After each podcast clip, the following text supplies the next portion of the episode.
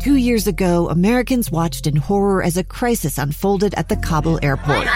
There's desperation and anguish. More than 80,000 Afghans have since arrived in America, but this story is still unfolding. I'm Andrea Smardon. In my new podcast, Stranger Becomes Neighbor, we'll find out what happens to these new arrivals in our communities. Who would help our newest neighbors? Follow us at kslpodcast.com, Apple Podcasts, or anywhere else you listen.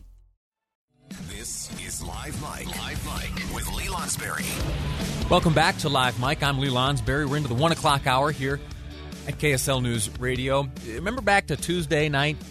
Yeah, it feels like uh, an eternity ago. Tuesday night was the first in a series of three presidential debates, which will uh, take place, maybe, you know, with the, uh, the news from the White House of the president testing positive for the coronavirus, the, the future of the debate schedule, a little bit up in the air. We're going to try to uh, nail down some of those details later on, including uh, Utah's own vice presidential debate, which will uh, which was scheduled to take place next week. We're going to have a conversation with the co-chair of the Utah Debate Commission. Uh, we're also going to be speaking with Jason Perry, who is the chairman of the Campus Debate Steering Committee, trying to find out if the vice presidential debate will in fact take place, uh, and if so, will there be alterations to the protocols or what? We'll find out as many answers as we can uh, later on. But this past Tuesday was uh, was the first presidential debate, and I think the uh, the consensus is that it was not a debate, but rather a debacle. And as I uh, woke up the next morning and was checking my text messages and looking at emails and having conversations, uh, there were many who said to me, uh, Yeah, you know what? This is uh, further evidence that we need to uh, broaden the pool of candidates who are able to participate in these debates. That the two party system has for so long uh, generated what uh, you know we kind of perceive as our only two options. And I was reminded uh, of the fact that there are there are other people running for for president of the United States, and I'm not I'm not talking about Kanye.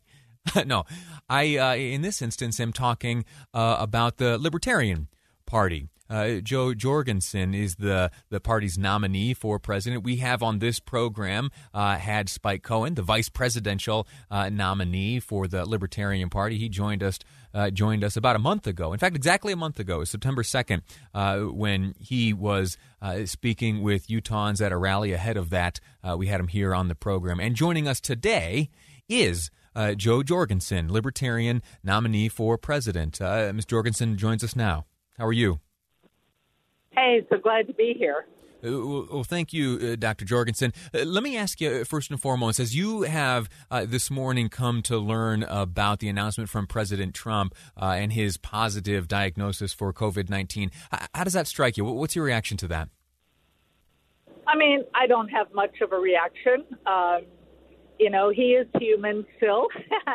Uh, he can catch coronavirus just like everybody else. In, your I, what what yeah, what bothers me more is you know how he's handled the coronavirus for the rest of us. You know whether or not he has coronavirus. You know I'm.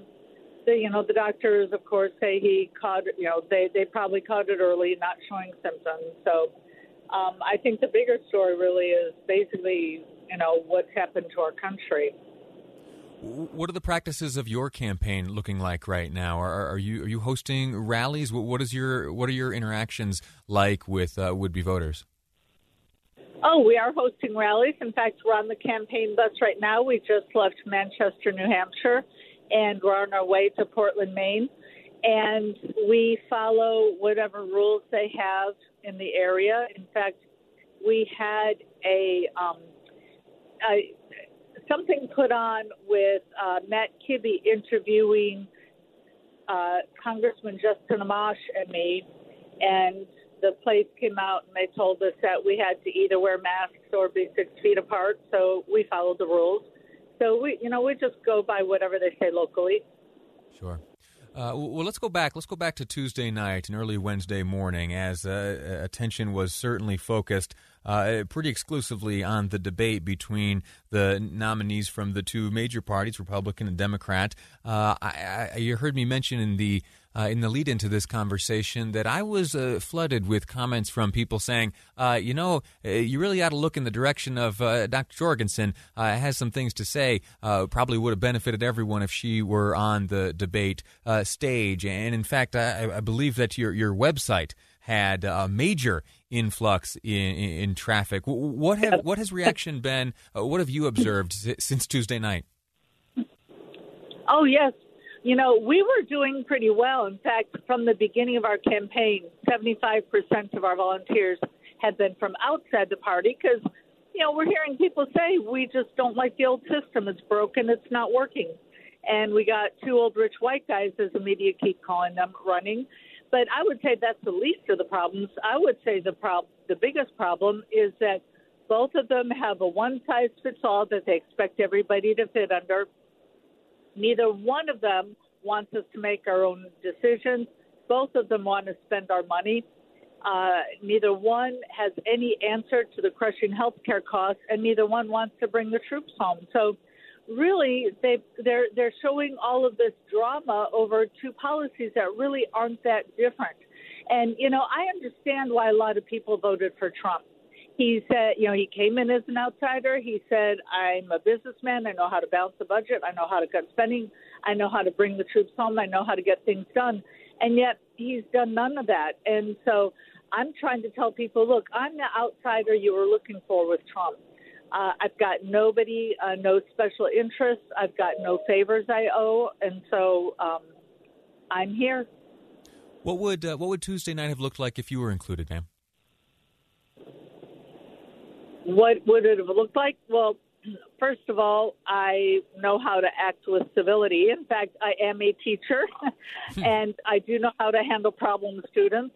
Although I'm not sure that the moderator did or each other knew how to handle them. But I would be telling Americans look, we are in 160 different uh, countries around the world in our military, and it's making us less safe, not more safe we spend more than the next seven countries combined. You know, we could cut two thirds of our military and still very well uh, defend our shores, defend our borders, and have a very strong military for our own country. And by the way, we keep hearing about how great France is because they got five week vacations. Yeah, well, maybe they've got five week vacations because we're paying for their military. And in the area of healthcare, you know, all we have to do is look and find a system that's working. And right now, we've got a system in Singapore that's working, in which uh, the state of Indiana is kind of fashioned into a similar system, in which they have catastrophic health care insurance where they only, you know, just like everything else, like for your car or your home, which only uses insurance for unexpected costs. That's how they use insurance and so costs are held down. And if you look at the only somewhat two free market systems we have in this country in healthcare, which would be uh, LASIK surgery and cosmetic surgery, you'd see that prices have gone down dramatically over the last 20 years because there's competition. So why not have competition and allow people to keep the savings uh, from when they, uh, you know, go out and look for health care? So I'm not hearing really any solutions to any problems. I'm hearing a lot of name calling and a lot of red team versus blue team, but I'm not hearing a lot on the policy issues and what they would do to fix them. And, you know, they keep saying big government, big government, government can fix it. Well, if government can fix it, why didn't it fix it 10 years ago, 20 years ago, 30 years ago? And what's ironic is I ran uh, as a VP candidate in 1996 and I was complaining about the five trillion dollar debt we had back then. I mean, now we're at five times that. I look back at '96 and I think, oh, how quaint! We only had a five trillion dollar debt, mm. and they they don't even seem to care. Uh, we've been speaking with uh, Jo Jorgensen, Libertarian candidate for president, the nominee of that party, uh, and, and, our time has come to an end. You, before I let you go, t- tell me your, your website where people can learn more about what you're up to. It's jo20.com. That's jo20.com. And I'd love for people to hear some uh, real outsider ideas that are are with the Constitution and have American values. Dr. Jor- Jorgensen, thank you for your time. Best of luck to you on the road. Oh, thanks so much. Glad to be here. All righty. We're going to take a break here. When we return, we're going to recap some of what we have learned and look at some of the questions we have uh, yet to answer when it comes to this uh, bombshell announcement. Uh, bombshell, that's a word I borrowed from Debbie Dujanovic. Uh, this bombshell announcement from President Trump that both he and the First Lady have tested positive for the coronavirus. Uh, there are many more details uh, that we have since learned uh, from that announcement, and we'll share those next on Live Mic. I'm Lee Lonsberry, and this is KSL News Radio. A gun in the face. Then all of a sudden, they all kind of lined up. They pointed their guns at me. And this is the point where I thought, I'm going to die today. Started two years of horror for an American in Venezuela. They said, You need to give us your phone and get ready because you're coming with us. I'm Becky Bruce, and I spent a year researching and piecing together Josh and Tammy Holt's story about their ordeal in a notorious prison. That's when everything started to turn bad. We had another pound on the door. Boom, boom, boom. And there was the police once again.